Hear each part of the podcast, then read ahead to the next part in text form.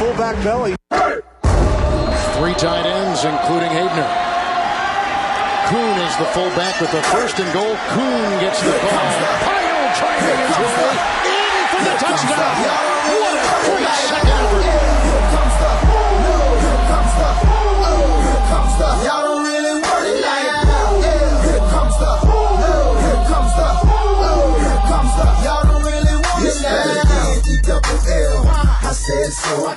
What's going on, guys? This is, of course, the Wolf of Roto Street of the Roto Street Journal, rotostreetjournal.com, bringing you another hot episode of On the Fantasy Beat, a production of the Fantasy Fullback Dive, the podcast that paves your way to 2018 fantasy titles. Today, we got a very timely guest, bringing in Grant Cohn. I believe the fourth time this man has joined us, an unbelievable 49ers beat writer for the Press Democrat, and we had a crazy interview.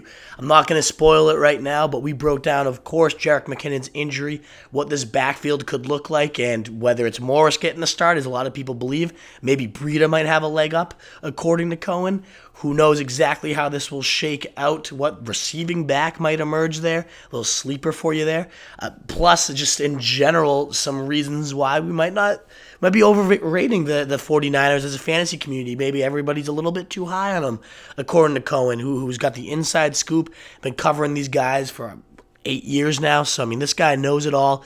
Fantastic interview. Make sure you settle in for On the Fantasy Beat, learn about this backfield, Jimmy Garoppolo, this entire offense, and all the major fantasy takeaways. A huge sleeper there, too, at the end. Maybe the most valuable little nugget right there at the end. So make sure you stay out for that whole interview. Let us know your thoughts.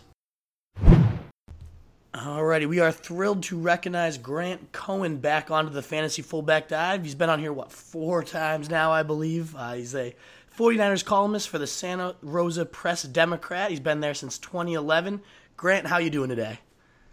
I'm doing great. How you doing, Nick? Doing fantastic, man. I mean, well, thankfully I don't own Jerick McKinnon in any leagues, so I'm doing okay. Uh, but I feel bad for all those guys. So I guess that just gets us right into the the interview here, which is Jerick McKinnon tore his ACL this past weekend, uh, non-contact injury, and it's obviously you know people had huge hopes for him both in fantasy, the team, obviously fourth highest paid uh, running back in the league for this season.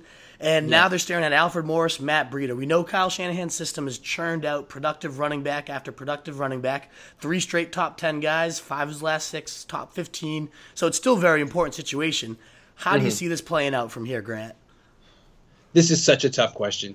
I, no one knows the answer to this one. So instead of uh, leading your listeners astray, I'm going to explain to you the process of trying to figure this out because no one knows, even the running backs themselves. I mean, I was just in the locker room yesterday asking this question to Breida and Morris, and they're like, I don't know. They haven't told us. We'll find out. I mean, this is the part of scheming that coaches don't want the other team to know. Yeah. They, this is the element of surprise that uh, a six point underdog like the 49ers want going into Minnesota. So, what I anticipate is that Breida's going to start because he knows this particular offense better. Morris has experience with Shanahan and has a good feel for out, the outside zone running scheme, but Shanahan's offense has evolved. The, the verbiage, the play calls, all of that. He's still learning it. He's only been on the team for three weeks. Breida has that down, and that's a big.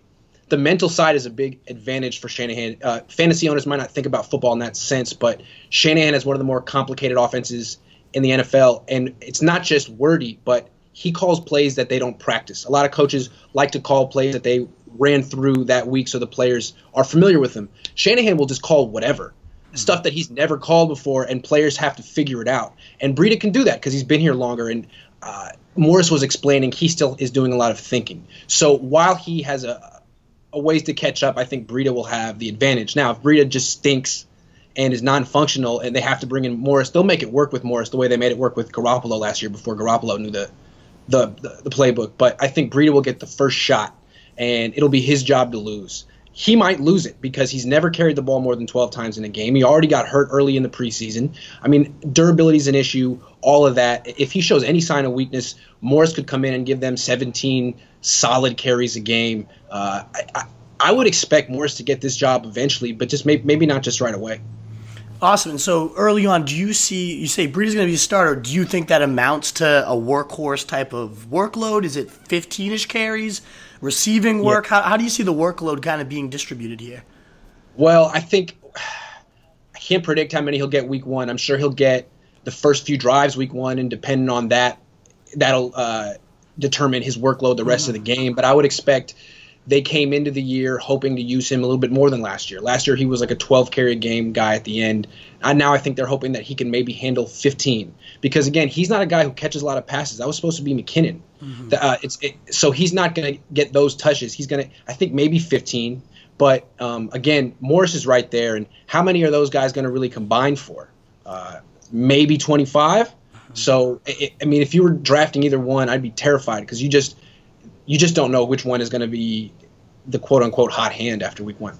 Absolutely. It's, it's, possible that neither one will be good. I mean, really, Alfred Morris, he's had his shot. Matt Breida, who I mean, it's possible that this is not the running game they wanted. I don't know. It, it, in a more positive light, it's it looks a lot like the running game from last year. Mm-hmm. I mean, Breida as the change of pace back, Morris as the as the starter, and you could actually argue that Morris could be an upgrade in this offense over Carlos Hyde, even though Carlos Hyde's a better running back clearly a better running back than Alfred Morris. In this scheme, you'd rather have Morris. So actually, compared to last year, you could say that maybe they have a slight upgrade, a slight upgrade in their run game from last year. Absolutely. And you just mentioned last part of this backfield is the, the pass catching. That's always been a Shanahan staple. I mean, Hyde went to 59 receptions last year after catching no more than, I think, 20 in the, the years prior. Eh, but McKinnon, like you mentioned, was going to be that guy. Breida had the second most drops in the league among running backs last year. Alfred Morris has never had more than like 17 receptions in a season.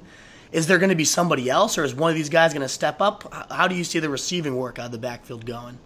They're going to give Breida a chance to step up, but that doesn't mean he will. Mm-hmm. And if he mm. drops another pass early, they're going to abandon that, I would imagine.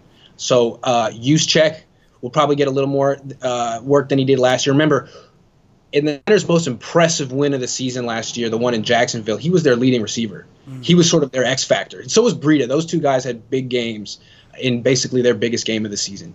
So I would expect Juszczyk to get more passes, um, Breida to get more passes, and then basically guys like Trent Taylor to be more involved. I mean, they're not just going to be able to manufacture this passing game through the, the running backs. They're going to have to feature the tight ends and wide receivers more, just like last year.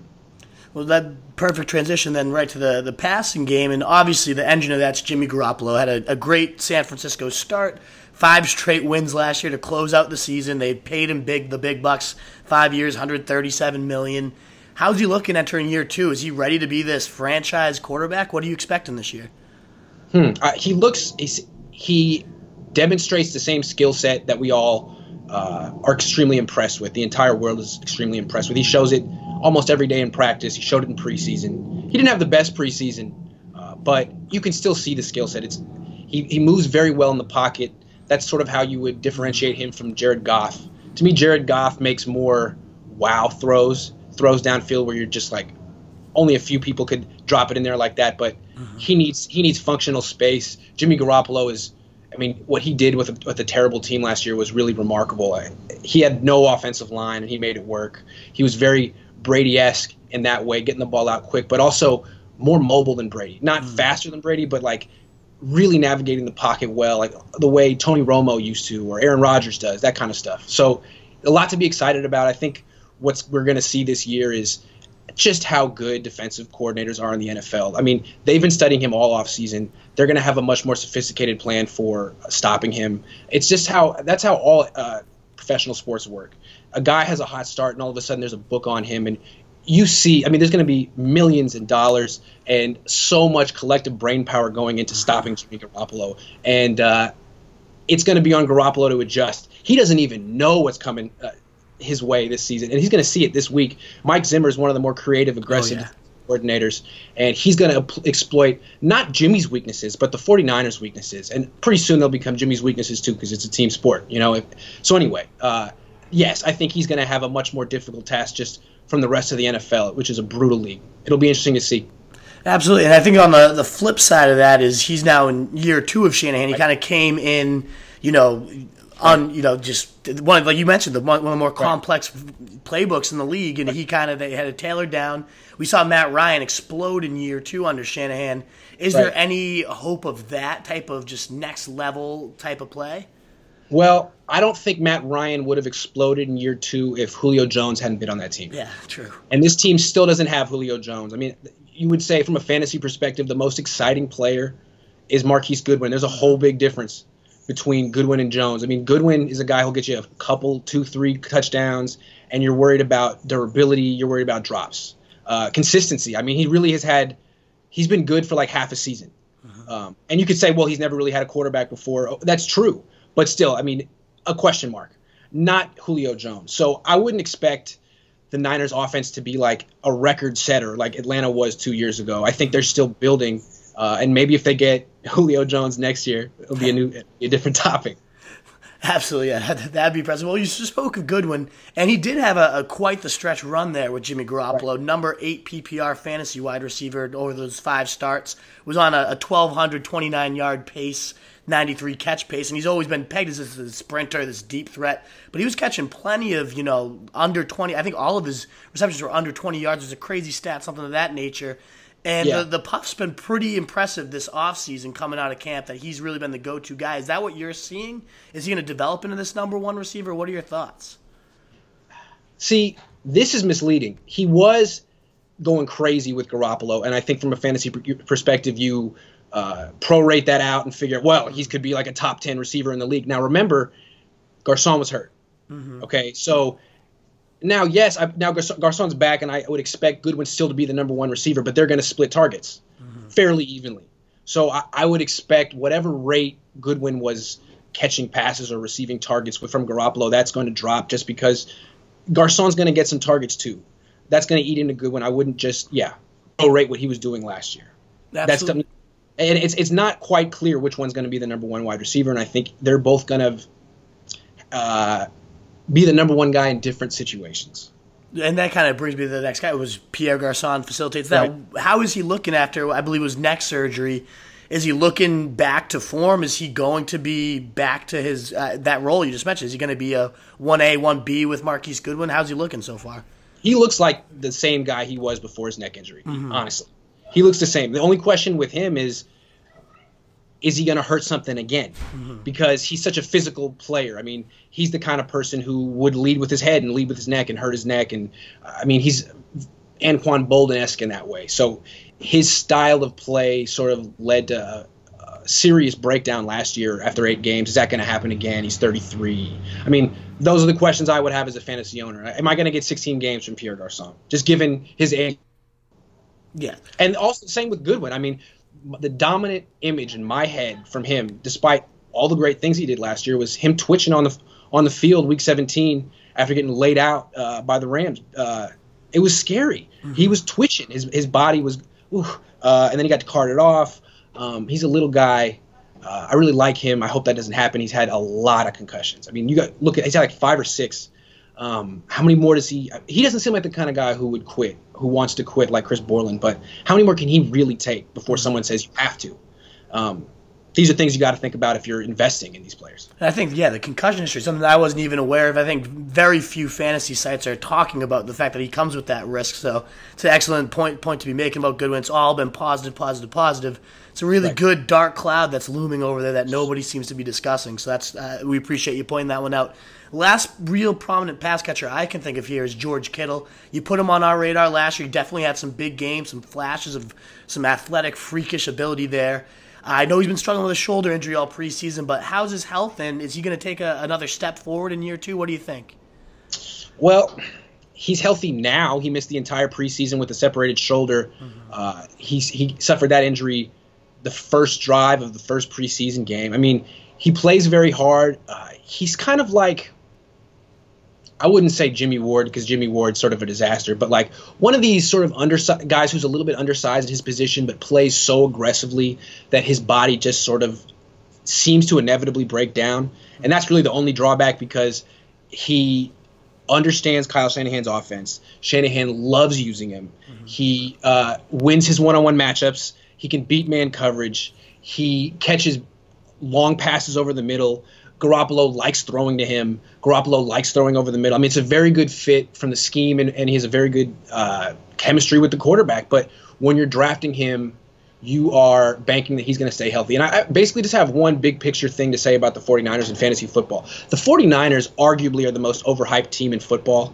And that's not their fault. That's that's the media's fault. And all the hype comes down to the coach and the quarterback. Like it's New England. Like basically, people are expecting the Niners to be the next Patriots, the heir apparent. Uh, with this brilliant young quarterback and this brilliant young coach. So I feel like that hype is artificially inflating the fantasy value of guys like Goodwin and Kittle and all these guys who were solid players, but I don't know if the value in fantasy. Now you're much more. I'm not. I don't play fantasy football. I have no idea where these guys are getting drafted. Mm-hmm. But you just have to ask: Is the value right, or is it is it sort of a product of some hype that has nothing to do with Marquise Goodwin or George Kittle? I mean, that's what I would ask.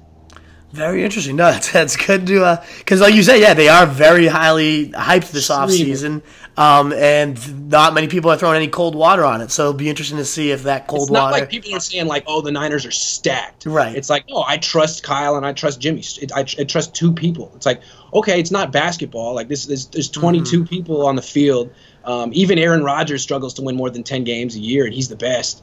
Uh, so we'll see. And what do you see as some of their kind of glaring weaknesses? I know you kind of hinted at that, like their weaknesses will become Jimmy's weaknesses earlier. What do you think are some of the, the most glaring weaknesses of this 49ers team? Uh, the offensive line. They got three new starters. They haven't really been tested yet. Uh, rookie at right tackle. Uh, uh Mike Person won the guard at, uh, the job at right guard. He's never played guard. Started a game at right guard. And Weston Richburg, he they, they say they like him. He was inconsistent in the preseason, and the Giants just had no use for him, didn't want him anymore. So the offensive line uh, is it going to be good? the trenches. Yeah. There's the offensive line on the offense, and then uh, on defense, there's the pass rush. Do they have one? Uh, last year they couldn't stop the pass. This year they face a lot of good quarter, a lot of good quarterbacks. Mm-hmm. So it's the defense in general. That to me they have by far the weakest defense in the division. Uh, and then in offense, is there enough for Jimmy? I like the depth at wide receiver the depth at running back is taking a hit, and the depth at uh, tight end is tenuous always uh, with Jimmy with uh, Kittle on the on the on the team. So. Absolutely. Is there any 49er yet that we haven't discussed? I've covered the names that are, are consistently yeah. drafted, but is there anybody yeah. not on radars that should be, would you say? Yes. Trent Taylor. Okay. Absolutely. Uh, I don't think he gets enough hype, love, whatever. I mean, everyone always talks about Garoppolo's chemistry with Goodwin, and that's real, but it's situational. On third down, Garoppolo's looking at Trent Taylor. And in the red zone, Garoppolo's looking at Trent Taylor.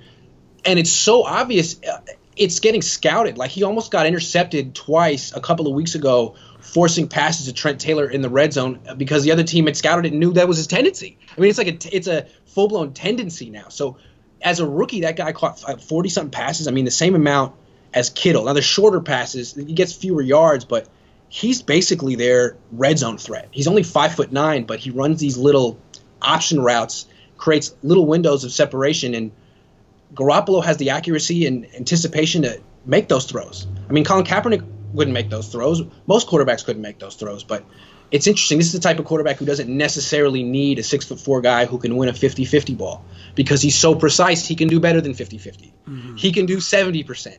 And uh, the thing with Trent Taylor is he caught 70% of his targets last year. I mean, that is a real natural uh, hookup combination, sort of like Wes Welker and Tom Brady in the in the, in the day. You know, uh, Danny Amendola, that kind of stuff. Um, is, is he playing primarily in Trent, the slot? This Taylor guy? Yep. Yeah, he plays. He's, he's only in the slot. Okay. He doesn't start. So he he doesn't. He's not on the radar because he's not a starter. But he plays a whole lot, and when it, in a passing situation, he's on the field and that's the guy he could end up he could end up leading the team in touchdown rece- receptions this year. Very interesting, yeah, because obviously Garoppolo from the Patriots, the, the slot receiver has always been the, the engine of the offense yeah. almost. So he's got. And in the red zone, they're looking at Kittle and Taylor, Kittle and Taylor, not Garcon, not Goodwin. Interesting, very interesting indeed. No, that's that's good. Great name to toss out there.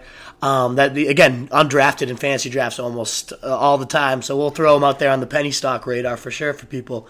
Let, let's wrap up then with just your prediction for the 49ers this year, the entire kind of NFC West, how you see it playing out, and then just remind people where they can find you and, and interact with you. Okay, when the schedule came out, I thought nine and seven. Just going through the schedule, I thought it was a brutal schedule. Mm-hmm. Then after watching training camp and preseason, I felt it pretty much couldn't have gone any worse. I mean, the Rams, their the Rams, as a counterexample, basically their philosophy was to make it through the offseason in one piece and not get injured. They may be utterly unprepared for the regular season, but they're not injured. The Niners, mm-hmm. uh, everyone got hurt as soon as training camp started. Then everyone else got hurt when the preseason started. It was like the entire offseason was a bust. I, uh, they got very little um, done uh, to make themselves better. They're, they're, they're limping to week one, hoping they can get some sort of production out of a, a brand new run game. Uh, it, it, it was a counterproductive last month. I, I would have to knock them down to seven wins, which is not, I mean, a knock. I mean, they're still a rebuilding team. They won six games last year. If they win seven, they're still, I mean, they still have a bright future. They still have a bright future. They still have their quarterback and they still have their coach. Um, you would expect next year they would be much more of, much more in a position to compete. They'd get McKinnon back, hopefully. Uh, this year, I can't see more than seven wins, and I think right off the bat they could have three or four losses or four losses in a row. I mean, they start off with Minnesota, they're six point dogs, or come home and play Detroit. That's no guaranteed win. Then they go and play the Chargers on the road. That's a playoff team. And then they go and play Kansas City Chiefs on the road. It's always tough to play in Kansas City. I mean, I'm thinking seven and nine, and I don't mean to be harsh on this team. I still think, uh, compared to where it was with Tomsula and Chip Kelly, I mean, that was the dark times for uh, a fan because not only were you bad, but there's no future. There's no hope. It's not like we have this or that. We got the coach. We got the. I mean, it was depressing, and it was depressing right about. How many times do you have to say this team is going nowhere? I mean, this team is clearly. I don't know if it's going somewhere, but it has hope, and that's a whole lot better than not. So even if they win seven games this year, you would have to say that they're probably not going to fire Shanahan and get rid of and get rid of the uh, quarterback. So there is some sort of uh, plan in place and future to look forward to. Absolutely. And where can uh, our fans here, if they want to ask any 49ers questions, whatnot, find you? Uh, you can Google me, Grant Cohn. I'm at 49ers.pressdemocrat.com, and on Twitter, I'm at Grant Cohn, one word, G R A N T C O H N. Awesome. Well, thanks so much for the time, Grant. Appreciate all the insight, my man. My pleasure, man. Take it easy. You too. Alrighty, guys. I hope you enjoyed that as much as I enjoyed recording it. Always love catching up with our guy Grant. Some absolute fire. Definitely always has the bold takes, and he's saying maybe we're a little too high on Goodwin, and maybe we're, you know, the sleeper value of Kittle might not be there mainly because of injury concerns. Nobody talking about the fact that Goodwin has five to six concussions in his history and just ended the season getting carted off. Nobody's been talking about that. It's all been hype and puff, and I've been falling for it. I've been buying it, and I still believe Goodwin's going to have a monster as long as he's on the field. I know he's not Julio Jones, but I love the targets he's about to see. Yet there, there's good reason, and maybe the second most valuable thing out of there. I thought it was going to be all about the backfield, but Trent Taylor, slot receiver. We know Jimmy Garoppolo comes from a system heavily peppering the slot and the red zone looks. I mean, he's dominating the red zone share with Kittle. Who knows what that's going to mean, but he's getting undrafted right now and an absolute penny stock sleeper to have on your radar there. Plus the backfield, Breida may be the guy to target here with a more familiarity between on Shanahan's more upgraded scheme, uh, the new verbiage, all that stuff. Obviously, Morris has the old history and he's rumbled in the scheme before, but sounds like a lot has changed. He could still kind of evolve into that Carlos Hyde and Breida stays in the change of pace back role by mid-season, you know, according to Cohn, but Breida will have that chance to, to hopefully gain the leg up both guys were worthy of ninth, tenth round price tags where they're going right now. Either way, regardless, hope you found that stuff useful. Whether you've already drafted or whether you're looking to trade or, or make pickups, Trent Taylor again, probably on your waiver wire. Keep him on that radar when he scores a touchdown week one. Don't say we didn't tell you. This, of course, has been on the Fantasy Beat, a product of the Fantasy Fullback Dive, the podcast that paves your way to 2018 fantasy titles. We're moving into our full time fantasy in season mode because it's going to be kicking off. Maybe by the time you hear this, it'll be kickoff day, and boy, we can't wait. We're going to have great shows all year. Monday, we'll be recording and live again on YouTube. If you've missed it, we're going to be starting to broadcast live every week. So follow us, subscribe on YouTube.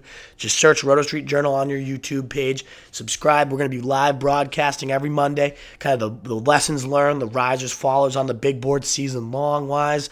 Also, you know, waiver wire, who do you need to look at? Then Wednesday night, we'll be recording our, our preview shows, the matchups to target, the burning questions you need answered going into that week, the rankings, who's higher, who's lower, maybe even some DFS stuff, you know, bring in experts every week to talk about all this.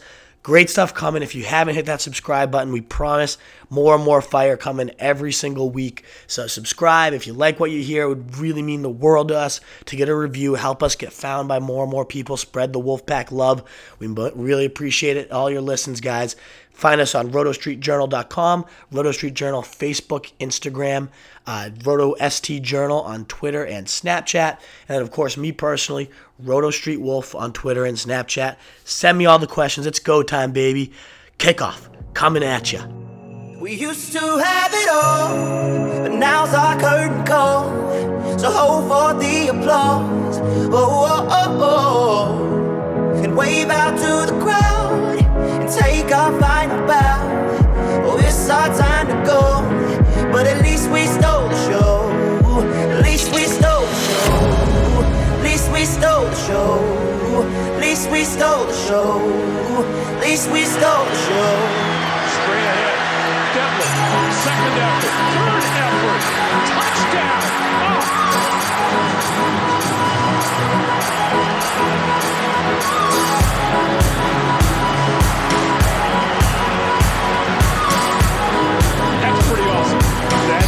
old-fashioned football right there, folks.